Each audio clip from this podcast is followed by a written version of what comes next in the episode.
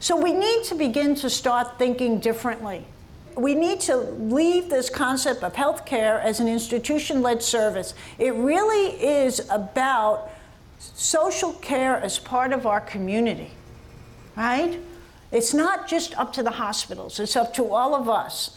This concept of curing and fixing needs to shift to preventing and early intervention. I really believe that. I want to go from treating disease to creating health. Here's a new concept health creation. When someone comes to see me, it's not I'm going to I want to treat your disease. It's how can we create more health in your life? How do we go from just buildings to healing environments?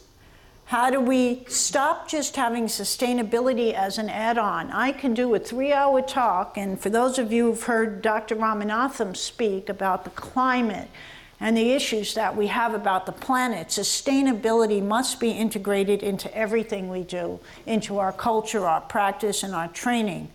And it's all of our business. Right? This shift that we have to see, this movement toward prevention, this movement toward health creation requires all of us.